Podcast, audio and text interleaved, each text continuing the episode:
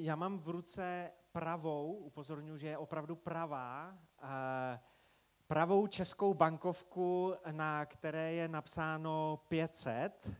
A, takže tuším, že většina z nás se shodne na tom, proč to tu říkám většina, protože si uvědomuji, že žijeme v 21. století a pravda je něco relativního. Proto říkám, většina z nás se shodne na tom, že tahle bankovka má hodnotu 500 korun českých. Co byste řekli, když tu pětistovku vezmu a takhle ji zmuchlám, jakou má hodnotu teď? Pořád 500 korun českých, přesně tak. E, jenom proto, že jsem tu bankovku zmuchlal, tak e, to nic nedělá s její hodnotou. E, když tu pětistovku vezmu a poleju ji vodou,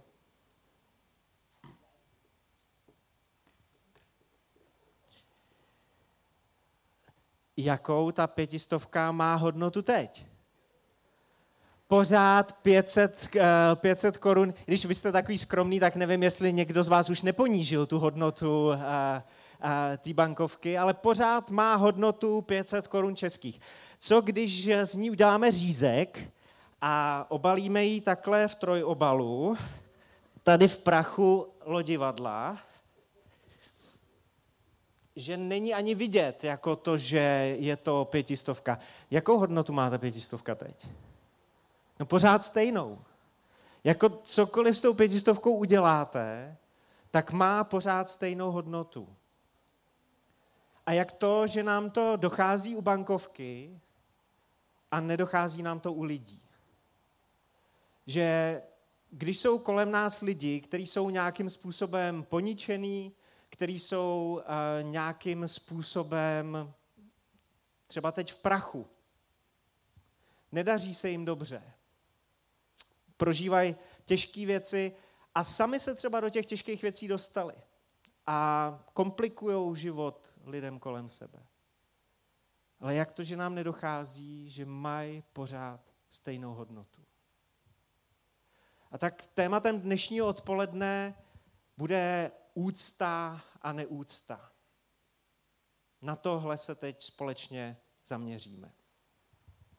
V Markově evangeliu je mnoho příběhů a jeden z nich vypráví o Ježíši následující. Jsme v Markově evangeliu v, no, v Bibli v Novém zákoně v šesté kapitole a budu číst prvních šest veršů.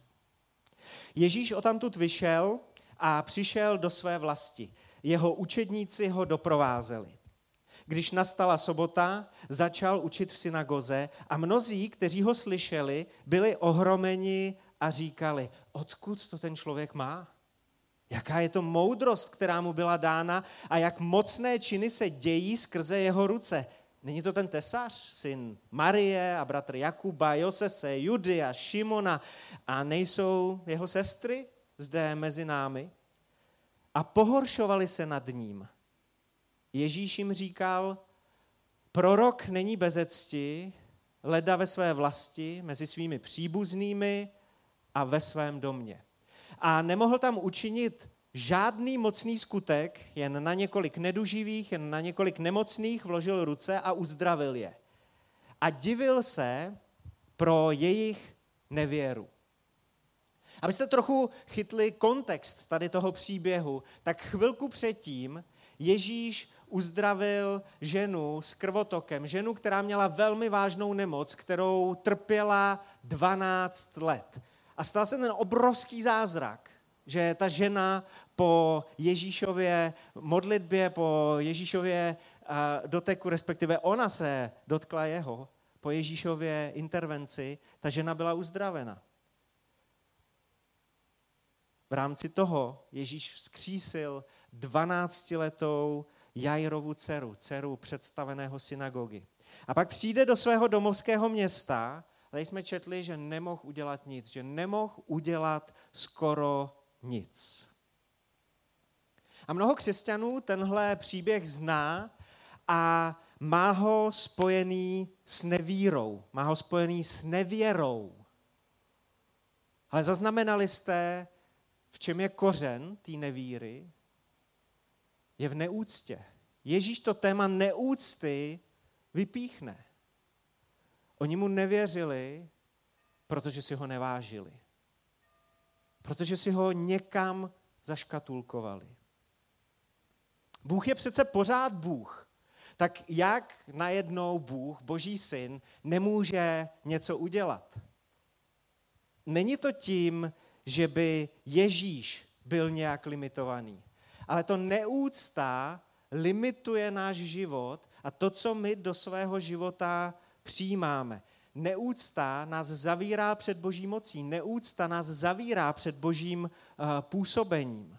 To neúcta je odstřihla od Ježíšových mocných činů. Ono to funguje hodně podobně jako rádio, protože i když vypnete rádio, tak eh, vzduchem pořád proudí rádiové vlny. Ty, ty hlasy a to, co se děje kolem, to tam pořád je. Ale jenom když je rádio zapnutý, tak to můžete slyšet. Můžete přijímat ty rádiové vlny na svůj přijímač. Chyba nebyla na vysílači. Chyba nebyla u Božího syna. Ale neúcta je okradla o požehnání. Zajímalo by mě, jaký zázraky chtěl udělat Bůh pro vás. Jaký požehnání vám Bůh chtěl dát. Jaký modlitby pro vás chtěl vyslyšet, ale zatím se to nestalo kvůli neúctě. Protože vám chyběla úcta. A vypli jste ten svůj přijímač. Zavřeli jste se vůči božím věcem. Možná jenom v nějaké oblasti svého života. Ale stalo se to. Neúcta, řečí Bible, nebo to bezecti, znamená považovat někoho za všedního nebo obyčejného. Dívat se na někoho a říkat si, na něm není nic zvláštního, není důvod si ho vážit. Není důvod nic dobrýho od něj čekat. Úcta oproti tomu znamená cenit si, vážit si, respektovat, dokonce vysoce oceňovat. Úcta pouzbuzuje, úcta buduje. Úcta dokonce věří v to nejlepší. Zatímco neúcta schazuje, znevažuje, kritizuje, podceňuje a předpokládá to nejhorší. Když Izraelci putovali po poušti, tak nedělali Bohu úplně radost. A to ještě přeháním trochu. Ve čtvrté knize Možíšově, můžete ji taky znát pod názvem Numery, ve 12. kapitole můžeme číst následující. Numery 12, 1 až 2. Tehdy Miriam mluvila s Áronem proti Mojžíšovi. Miriam je ségra Árona a ségra Mojžíše, protože Mojžíš je brácha Árona a Miriam. Miriam mluvila s Áronem proti Mojžíšovi ohledně kušské ženy, kterou si vzal. Taková rodinná situace. Mojžíš si přivede domů nevěstu a rodině se to moc nelíbí. A tak ho začnou drbat. Tak ho začnou pomlouvat. Říkali, což pak hospodin mluvil pouze a jenom skrze Mojžíše, což nemluvil také skrze nás. A oni to ještě trošku zduchovněj, že přece Mojžíš, kdo je to Mojžíš, proč by si měli vážit Mojžíše? A tenhle kratičký odstaveček, tohle kratičký vyprávění o tom, co se děje v jedné rodině, co se děje mezi sourozencema, končí v téhle souvislosti s hodně stra, končí hodně strašidelnou větou. Je tam totiž napsáno, hospodin to slyšel. Hospodin byl součástí té konverzace. Ne proto, že by chtěl drbat Mojžíše, ale protože Bůh je prostě ze své podstaty všudy přítomný. Takže byl i tam, za zavřenýma dveřma, když se pralo tohle špinavý rodinný prádlo. Sourozenci, dva sourozenci mluví neúctivě o jiným sourozenci, ale taky dva věřící lidi mluví neúctivě o jiným věřícím člověku. Dva věřící lidi mluví neúctivě o svým vedoucím a hospodin to slyší. A hospodin reaguje na ducha neúcty. A dost radikálně. Devátý až desátý verš. Hospodin proti ním planul hněvem a odešel. Když oblak od stanu odstoupil, hle, Miriam byla malomocná. Byla jako sníh. Áron na Miriam pohleděl a hle, byla malomocná. Miriam postihlo dost závažný kožní onemocnění. Něco, co bylo vidět na první pohled. A kdybyste ten příběh četli dál, tak zjistíte, že Miriam kvůli tomu skončí v sedmi denní karanténě, protože to bylo potřeba. A podle mě není vůbec náhoda, že skrze tu neúctu přišlo do života Miriam právě malomocenství. Protože neúcta hodně jako malomocenství, hodně jako lepra funguje. Mají společné věci. Malomocenství je uh, kožní nemoc, uh, která je opravdu viditelná, je uh, ošklivá a stejně tak jako neúcta mění člověka, deformuje. Zatímco malomocenství deformuje tělo, tak neúcta deformuje duši. Spousta lidí si myslí, že malomocenství je to, že vám z nějakého důvodu jako uh, samo odpadá maso a kůže. Protože to se děje při malomocenství, ale to, proč se to děje, je to, že lepra napadá nervový systém. Takže člověk ztrácí cit. A něčeho se dotkne a dotkne se tak razantně, protože nemá ten cit, že si ubližuje. A opakovaně, děje se to pořád. Neúcta s naším životem dělá to stejný. Znecitlivuje nás. Přestaneme být citliví na lidi, ale hlavně přestaneme být citliví na Boha. Na boží přítomnost, na boží pomazání, na boží lásku. Přestaneme cítit. Přestaneme to cítit. Lepra je velmi, velmi nakažlivá. Neúcta. Stačí být 10 minut přítomnosti neúctivého člověka a zjistíte, že to na vás taky leze. Sedět s neúctivým člověkem v jedné kanceláři je velmi těžký, abyste se nenakazili. Mít neúctivého příbuzného, se kterým sedíte na oslavě narozenin u jednoho stolu.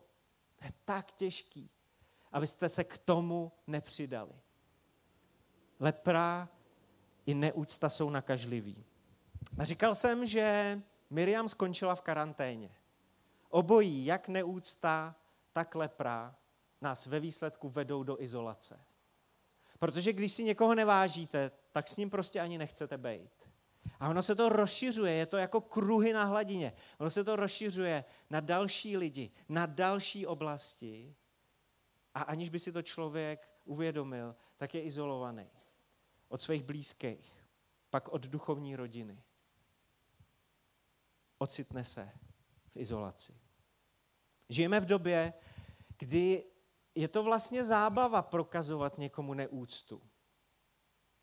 Tolik youtuberů, tolik různých bavičů, dokonce politiků se vyžívá v tom, že jsou neúctiví k druhým lidem. A přijde mi, že čím větší neúcta, tím větší sledovanost. Čím větší neúcta vůči nějaký skupině lidí nebo vůči třeba jednomu člověku, ale vyhlašovaná hodně hlasitě, tak tím větší potlesk.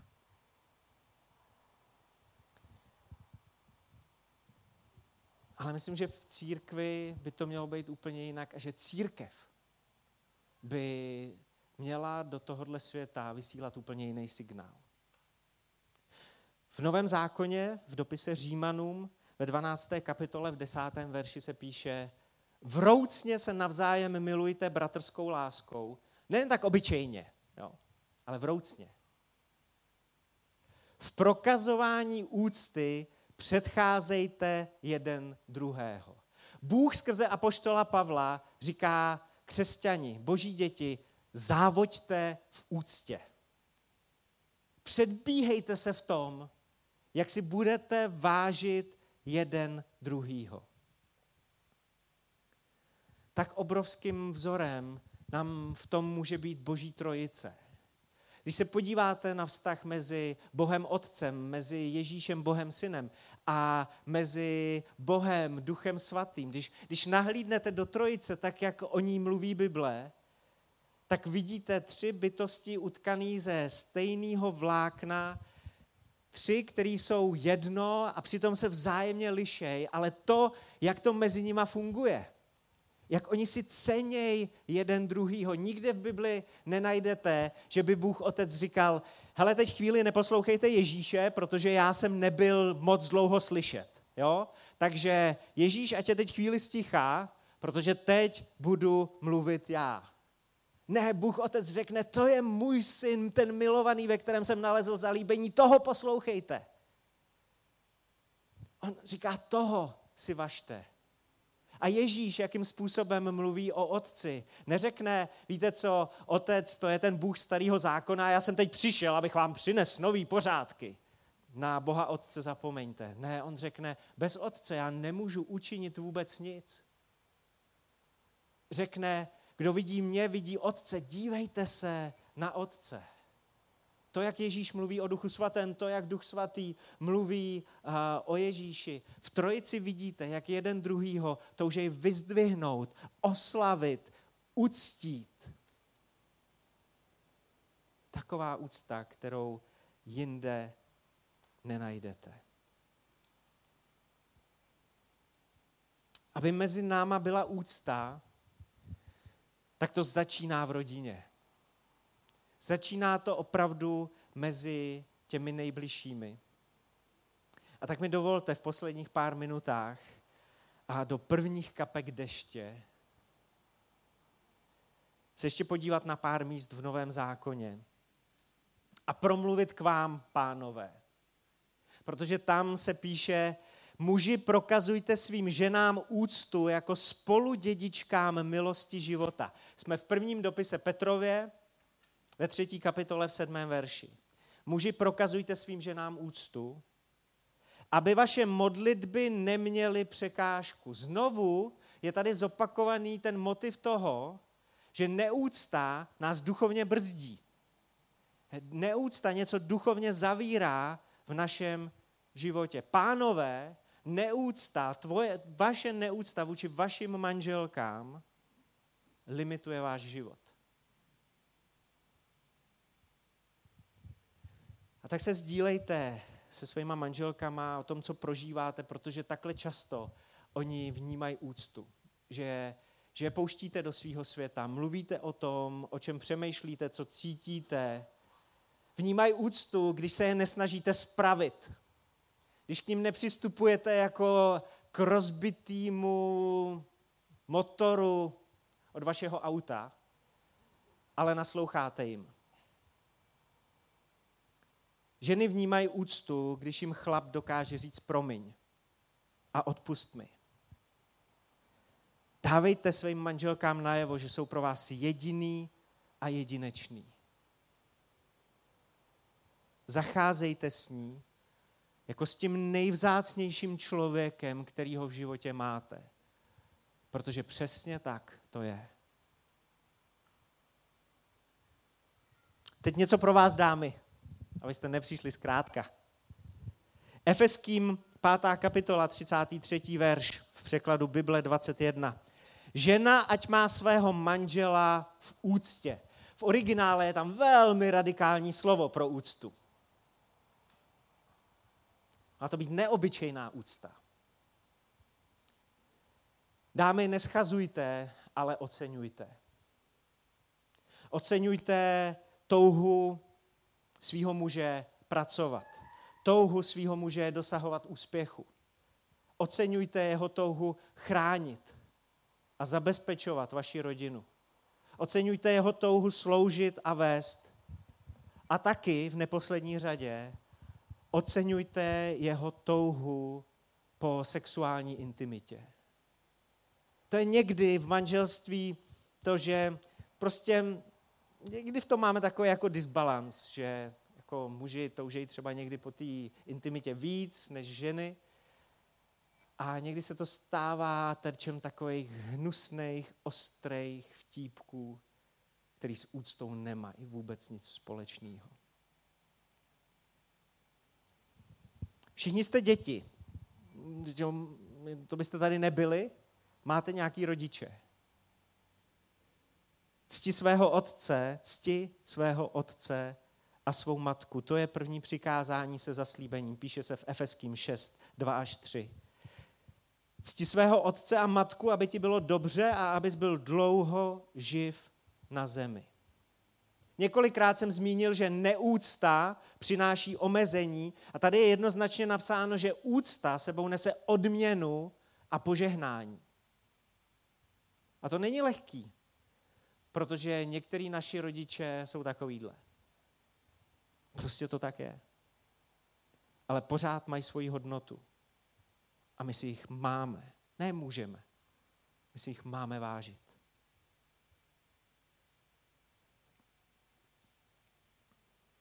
Ale i v církvi.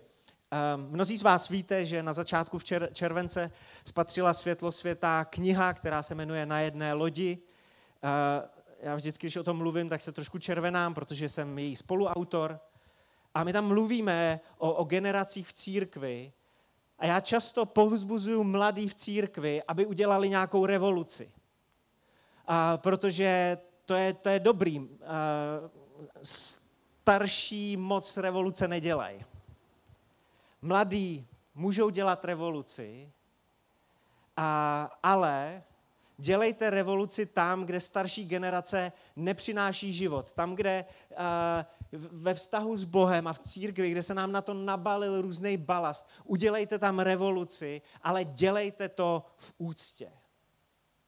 A jedna z největších revolucí, které mladí můžou v církvi udělat, je revoluce úcty. Tam to začíná. Převraťte nám to všechno vzhůru nohama, jestli je to potřeba ale dělejte to v úctě. Mnozí z vás tady jsou rodiče, který mají děti. Vy, otcové, vy, rodiče, nedrážděte své děti k hněvu. Efeským 6.4. Jinými slovy, važte si svých dětí.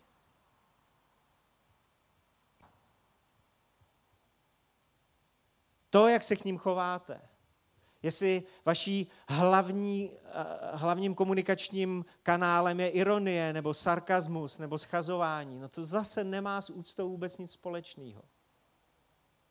V té knížce najdete citát jedné mladé holčiny, která se mi svěřila, že nechce být slepý střevo církve, že by chtěla být důležitější orgán. Protože její vedoucí v církvi jí roky dávají samou podřadnou službu a práci, protože od ní nic nečekají. A tak ona si přijde jako součást Kristova těla, ale jako appendix, u kterého hrozí, že dostane zánět a že ho budete muset vyndat. Nechová jsme se my jako starší generace k těm mladým tak, že si připadají jako slepý střeva. Místo, abychom je povzbuzovali místo, abychom s nima mluvili s úctou. Na který učitele vzpomínáte ve svém životě víc? Na ty, který si o vás mysleli, že jste neschopný hovada, nebo na ty, který ve vás viděli něco, potenciál a pomohli vám zatím mít. V církvi přece je ten boží potenciál pomáhejme si jít za tím.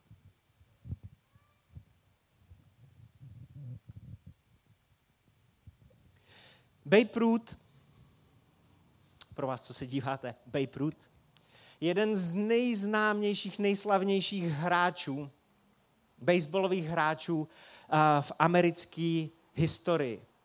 A existují, existuje sedm nejdražších baseballových pálek na světě. Představte si, že mě se jednu takovou podařilo dneska přinést do mozaiky. No ona to není pravda, já říkám, představte si to, jako představte si, že, že by se to povedlo, jo? Představte si, že by se to stalo. Tohle je půjčený z katedry tělesné výchovy z Univerzity Hradec Králové. Takže děkujeme za sponsoring univerzitě a Ivanovi Ružičkovi eh, za, za půjčení. Díky moc. Ale jedna z těch sedmi nejdražších pálek se 18 let válela pod postelí ženy jménem Marcí. Marcí byla ošetřovatelka, starala se o poměrně bohatého člověka a ten jí potom odkázal část svého majetku. A mimo jiný tam byla dřevěná stará baseballová pálka. Marcí baseball nehrála, nic jí to neříkalo, takže spolu ještě s dalšíma věcma hodila tu baseballku do krabice pod svoji postel. Pak se stěhovala po 18 letech. Dělala pořádek, to známe. A napadlo jí, že by třeba za tu pálku mohla dostat pár dolarů, tak ji odnesla do místní zastavárny. A když ji viděl ten zastavárník, díky bohu, byl to poctivý chlap, tak si všimnul jedný nenápadný věci. Na té dřevěné pálce byl vlastnoruční podpis Babe Ruta. A taky v roce 2004 dal spolu s Marcí do dražby. A ta pálka se vydražila v přepočtu na český za 25 milionů korun. A Marcí si těch 25 milionů v podobě té pálky válelo 18 let pod postelí. Byla to pálka jako každá jiná s jedním jediným rozdílem. Byl tam podepsaný Babe Ruth. Proto měla tak obrovskou hodnotu. Co je to, co vás dělá cenýma? Co je to, to, co mě dělá ceným? Co je to, to, co lidi kolem nás dělá cený? na každém člověku, úplně na každém, ať je na svojí duchovní cestě kdekoliv, ať eh, věří v Boha jako apoštol Pavel a nebo je teď obrácený k Bohu zády, na každém člověku je vlastnoruční podpis stvořitele celého vesmíru. Žádný člověk nevzniknul bez toho, že by si s ním Bůh nedal tu práci. A my žijeme v Čechách. My žijeme v Česku, kde si lidi Boha, Ježíše Krista moc neváže. Je to vidět třeba na tom, že jsme boží jméno, co boží jméno, dokonce boží rodinu zredukovali, když bereme boží jméno nadarmo na šmaria. Ani neřekneme Marie, Ježíš, Josef. Ne, šmaria. Taková neúcta. Boží jméno je v Čechách používaný jako úlevový slovíčko. Místo ty vole nebo něco horšího používáme tohle. Ale ta změna začíná u každého z nás. Jak se díváme na lidi, kteří jsou kolem nás. My víme, že Ježíš není žádný šmariá. My víme, že Ježíš není žádný šéfík v nebi. My víme, že Ježíš není ničí domácí mazlíček. On je alfa i omega. On je kníže pokoje. On je beránek boží. On je vítězný král králů a pán pánů, který se brzy vrátí. To je Ježíš, který je skutečný a reálný. A my ho máme ctít. Nejenom svými rty, ale celým svým srdcem a celým svým životem. A součástí toho našeho uctívání Ježíše je to, že budeme mít úctu k lidem kolem sebe. I kdyby měli vypadat takhle. Jedinou rozumnou odpovědí na to, kdo je Ježíš, je vážit si a mít úctu k lidem, kteří jsou kolem nás. Jak to udělat? Už jsem to dneska říkal. Vroucně se navzájem milujte bratrskou láskou. v prokazování úcty předcházejte jeden druhého.